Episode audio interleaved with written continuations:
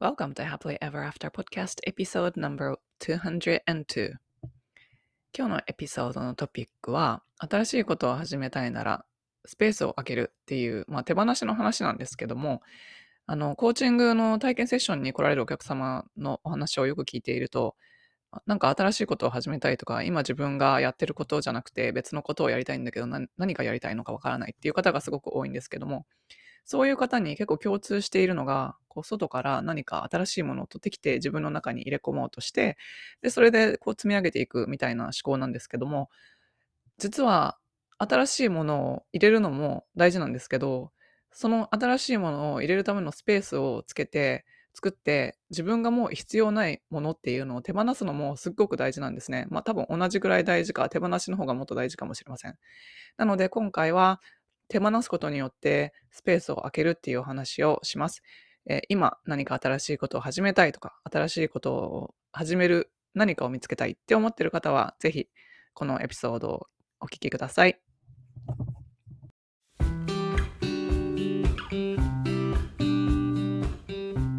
こんにちは。キャリアとビジネスのサクセスコーチ、ゆりです。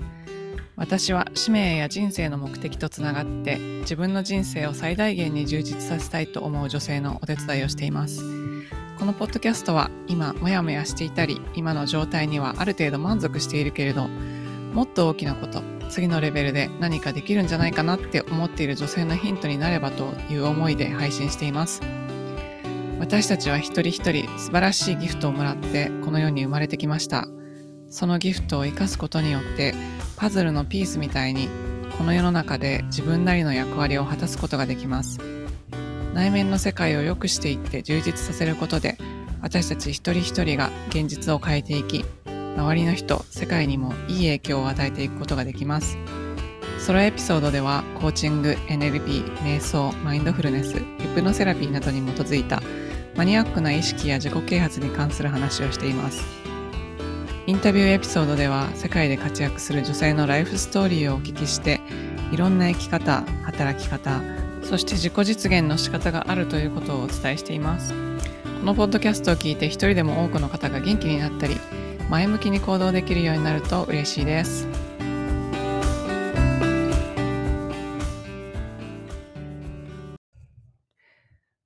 ピソードのに入る前に、ちょっと業務連絡なんですけれども、えー、インスパイアドライフクリエイターのグループコーチングプログラムをお申し込みいただいた方、もしかすると、メールが迷惑フォルダーとかスパムフォルダーに入っている可能性がありますので、ちょっとそちらをチェックしてみていただけますでしょうか。Facebook グループへの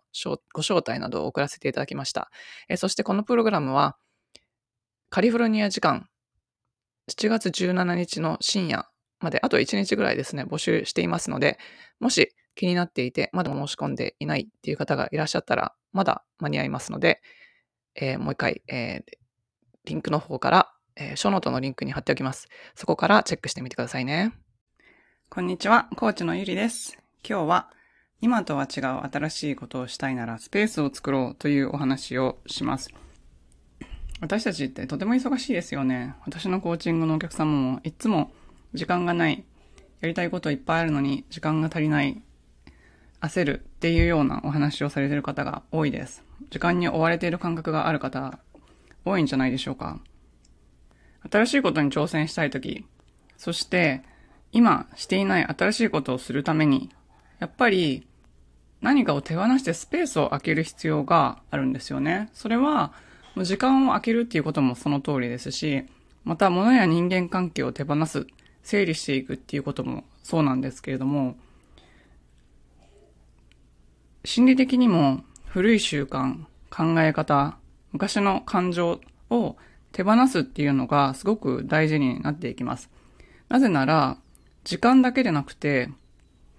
脳にも認知スペースがあるので、ここにはリミットがあります。なので、この認知スペースを開けるっていう必要があります。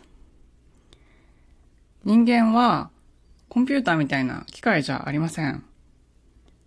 何か積み上げて積み上げて、今やっていることの上にちょっと隙間を空けて、新しいことをやろうとしても、そこまで認知スペースもないし、エネルギーも足りなくなって、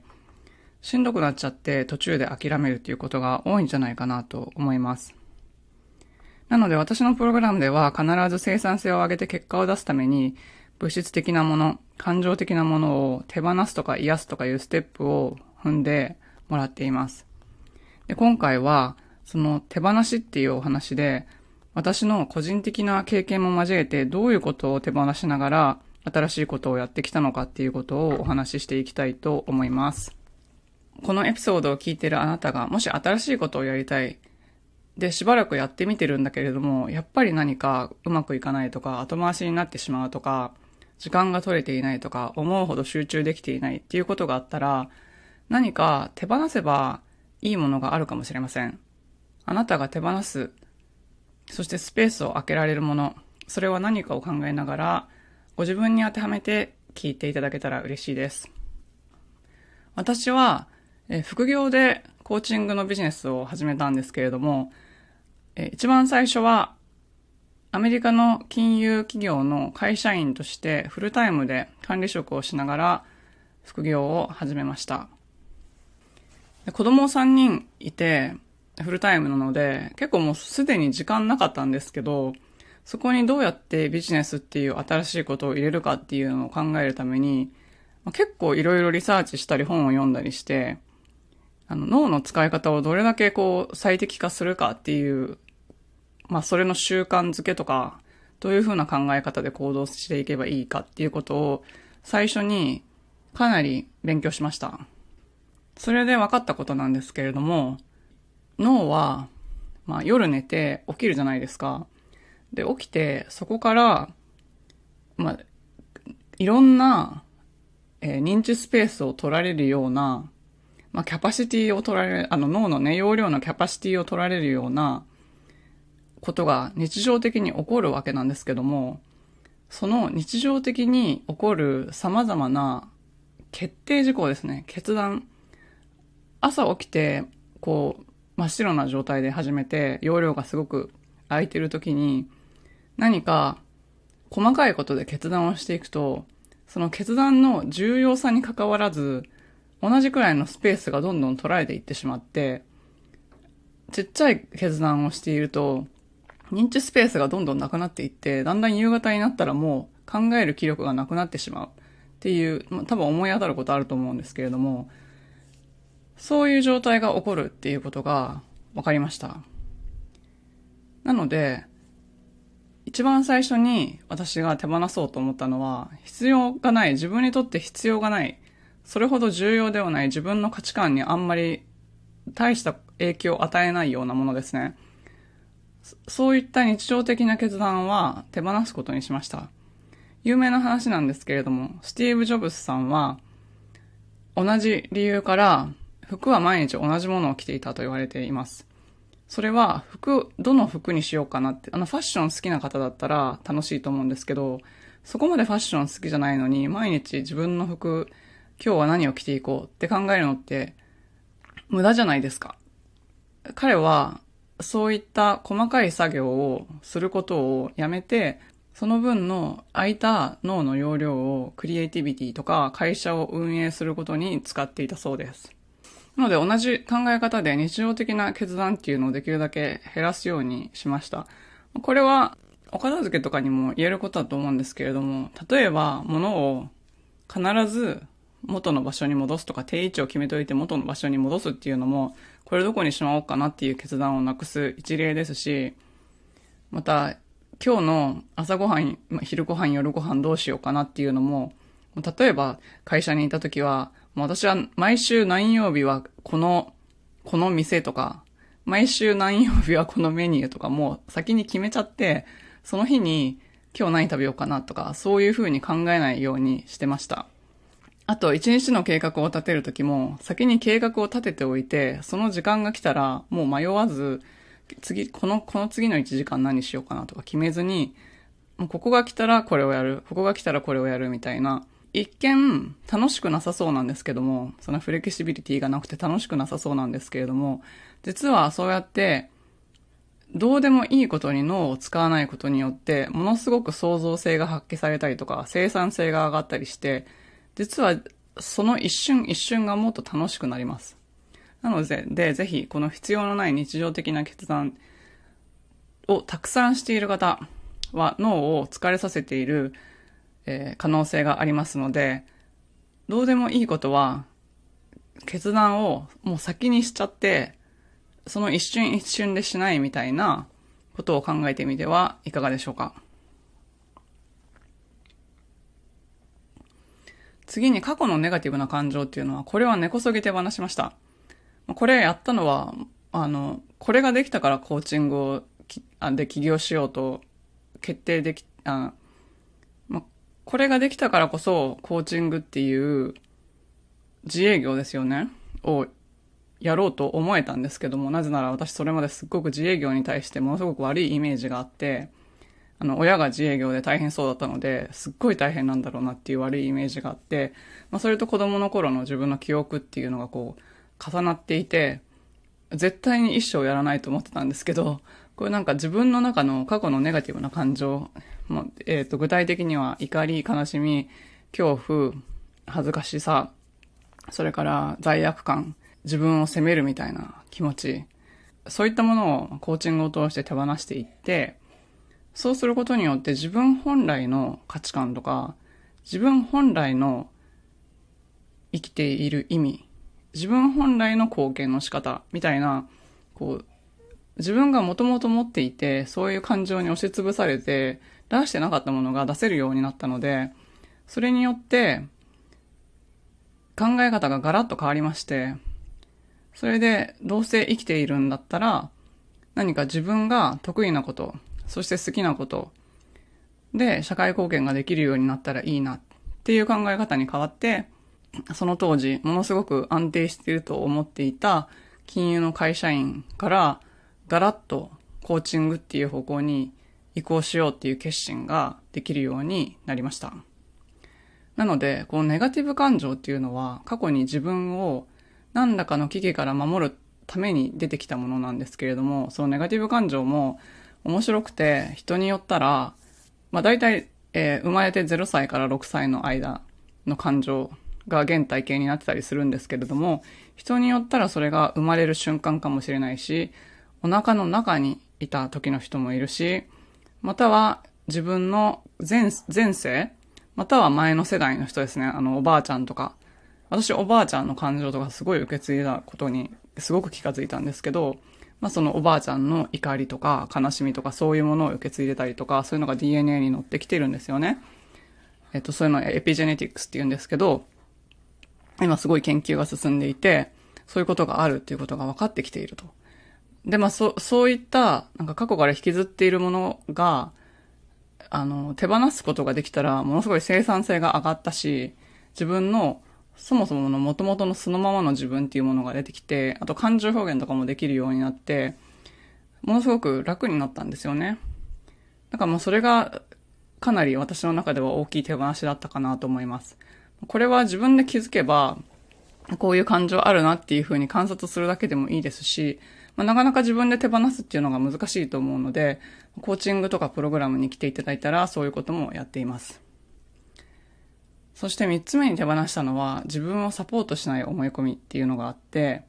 それはですね、私たちいろんな思い込みがあるんですけど、まあこれはビリーフってよく言われるものなんですけど、これはこういうものだろうってもう完全に信じきっているような思い込みですよね。これは表面的なものから深いものまでいっぱいあるんですけど、例えばすっごい表面的な話をさせていただくと、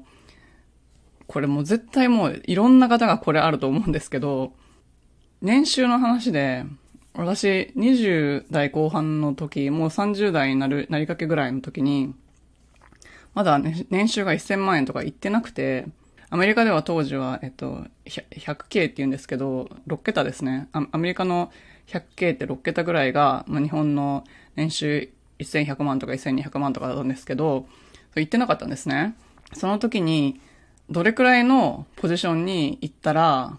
その6桁ぐらい行くのかな、みたいな、それを周りを見て、なんかまあ大体こんな感じなのかなって思ってたんですよ。で、でもなかなか上がらなかったんですね。えっ、ー、と、多分900何万とかでずっと止まってたんですけど、そしたらある時、日本の、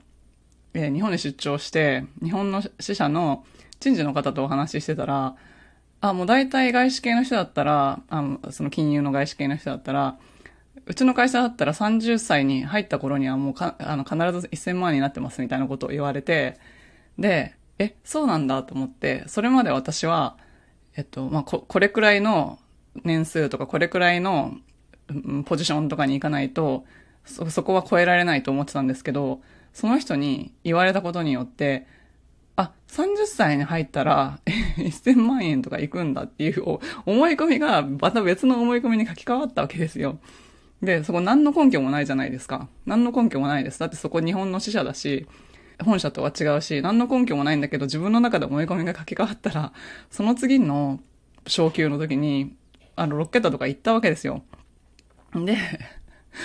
それが自分をサポートしない思い込み。だから例えば女性だったらこんなもんだろうとか、田舎だったらこんなもんだろうとか、私の人生こんなもんだろうとか、またはなんかいいことがあったら悪いことが来るだろうとかよくあるんですけど、こういう自分を全然サポートしてないのに、自分が勝手にそういうもんだろうって思い込んでるもの、それを、まあ、気づくのすっごい難しかったんですけど、今も多分いっぱいあると思うんですが、まあ、そういうのを一つ一つ自分で気づいて、自分でもう手放して書き換えるっていうことをたくさんやりました。そのうちの一つが書き換わったからこそ私このポッドキャストやってるんですけど、私はもう自分の声はすごく人にとって聞きづらいもので、自分はすごく喋るのがあまり上手じゃないみたいなのがずっとあったんですけど、そこを、まあ、これはコーチングで書き換えてもらったんですけど、書き換えて、で、勇気を振り絞って、ポッドキャストやってみたら、今度は、今はすっごい声褒められるんですよ。だから、本当思い込みって怖くないですか？自分をものすごく制限してる思い込みがいっぱいあります。で、この、私がもしポッドキャストを始めなかったら、こんなにたくさんの人に出会わなかっただろうし、もう本当にいろんな方から、このポッドキャストを聞いてすごい考え方が前向きになったとか、人生が変わっていたとか言われるので、その後に起こったいろんな事柄を考えると、ここで自分で制限して、いやいや、こんな声出し誰も聞かないだろうみたいにして、今もやってなかったら、その後の世界は待ってなかったわけですよね。なので、あなたも絶対自分をサポートしない思い込みっていうのをいっぱい持ってると思うんですね。だからそれに気づいて手放すっていうのはすっごく大事です。そして、あ、未知への不安ですね。これは未知っていうのは、未だ知らない世界の未知なんですけど、で未知への不安なんですけど、これはすっごく大きくて、これ誰にでもあると思うんですけど、これがあるからこそ、たくさんの人がやりたいと思ったことができない。こっちに行ったら絶対ワクワクするって思ってるのにできないとか、直感がこっちだよって言ってるのにそっちに行けないっていう風に自分でロジカルに考えて、本当はそっちに行ったらものすごいいいことが待ってるのにやらないっていうのが未知への不安が理由になってることが多いです。これは私もありました。もちろん、あの、オンラインビジネスなんて初めてだし、自分で人にサービスするなんて初めてだし、もちろん会社以外でお金をいただいて人をコーチングするなんてもう初めてのことだから怖いことばっかりじゃないですか。不安ですよね。だけど、この未知への不安っていうのを手放したら、やっぱり本当にいろんなことができるようになったんですね。未知への不安っていうのはどうやって手放したかっていうと、自分が、まず一番最初に気づいたのが、自分で感情を作れるっていうことに気がついて、なので、不安っていうのも自分で作ってるもの。だから、不安を安心に書き換えればいいんだっていうことが分かって、安心の作り方を自分で分かって、自分で安心を作れるようになったら、もう未知なことが不安じゃなくなるんですね。まあこれさっきの過去のネガティブ感情とも重なってるんですけど、まず恐怖っていうのを手放して、その後自分で安心を作ることができたら、不安っていうものが自分で克服できるようになるんですよ。人間だから怖いっていう気持ちは絶対出てくると思うんですけど、それなかったら生存できないんで。だけど、本当にそれが怖くないものでも怖いって思ったりするじゃないですか。特に未知なんか怖いものじゃないんですよ。だって、誰でも、次の瞬間は未知なわけじゃないですか。みんな知ってるものだ、知ってるものだ、基地のものだ、基地のものだって思ってるかもしれないけど、本当は何が起こるかわからないし、いつも、一瞬先は未知なわけなんですよね。だけど、なんかこう、まやかしの安定みたいなものを、な、何か信じていて自分の中で。世界は絶対自分の思った通りに動くだろうみたいな、なんかそういうそれも思い込みですけど、そういうものがあって、それがあるから、こっちに安定して、もう生物としての本能ですよね。そう。だから、その生存が脅かされていない時にその生物の本能が働くんですが、それ別にいらないっていうことに気がついたので、まあ不安を手放すことができた。なので、こう、何かこう知らないこととか知らない人とか、こう、わからない状況とかができても、焦らずに自分を信じていけるようになったみたいな感じですかね。で、最後にとっても大事だと思うのが、他人からの評価へのこだわりっていうのも手放しました。これもすごく大きくて、やっぱり他人に認められたいとか、他人にいいと思われたいとか、他人にすごいと思われたいってもう普通ですよね。みんなもうほとんどの人がこういうふうに思ってるんじゃないかなって思うんですけど、もう他人の評価っていうのは、なんか闇の中にあるターゲットに向かって、なんかこう一生懸命弓を当てているみたいな、矢を当てて、一生懸命矢を当てているみたいなイメージで、もうそもそもその評価っていうのが人によって全然違うし、大体何をすれば期待に応えられて、何をすれば認められるのかっていうのがわかんないじゃないですか。だから、あの、会社員の時もやっぱり私は、えー、周りのあの、ボスの周りとか役員とかに気に入れられたくて、すごい一生懸命頑張ってたんですけど、で、評価をもらおうと思って、まあ、評価がね、収入につながるんで、頑張ってたんですけど、もうそこにものすごいエネルギーを使っていたなと思って、もうそうじゃなくて、もう自分は自分がこれでよしと思ったんだったらいいっていう風に決めたんですよ、もう。ある時点で。で、それでも、評価が下がるとかはない、なかったんですね。評価が下がるどころか収入が上がったので、なんかよくわかんない仕組み、結局なんか自分の頭の中にしかそういうものがないっていうことが実際に分かったわけですよ。だから、他人の評価っていうのは、まあ、ある程度、そういう第三者の目から客観的に見て自分はどうかなっていうのは大事だと思うんですけど、もしそれが足かせになって認められないといけないみたいな、認められないと自分は何もできないみたいな感じになってるんだったら、やっぱりそれはちょっとずつでも手放していけば、自分の本当にやりたいこととかができるようになるんじゃないかなって思います。まあ、こういうのもすべて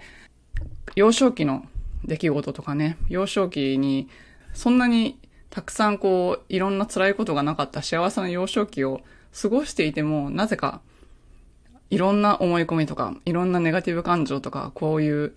たくさんのね、荷物みたいなものを私たちは背負っているので、そういうのに一つ一つ気づいていって、もう今は必要ない。もう今は自分でテイクケアできるから必要ないみたいな、今までありがとうっていう感じで手放していったら、どんどん自分の好きな方向に向かう推進力が増していきます。というわけで今回は何か新しいことをするためにスペースを空けるというお話をしました。最後までお聞きいただきありがとうございました。このポッドキャストがお役に立ったら配信登録、レビューまたは星マークポチッと押して多くの方にこの番組が届くようお手伝いいただけると嬉しいです。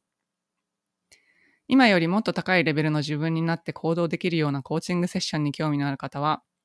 小ノートのリンクから体験セッションにお越しください。また、現在、もやもやからやりがいを見つける20の質問ワークシートをプレゼントしています。今の自分のお仕事よりも、もしかしたらもっと自分が貢献できたり、やりがいを感じたりできるお仕事があるんじゃないかなと思っている方、そういう思いがあるなら、あなたのこれからの使命は別のところにあるのかもしれません。そのヒントを見つけるために、ぜひワークブックをご活用ください。プレゼントを受け取るリンクもショーノートにあるのでチェックしてみてくださいね。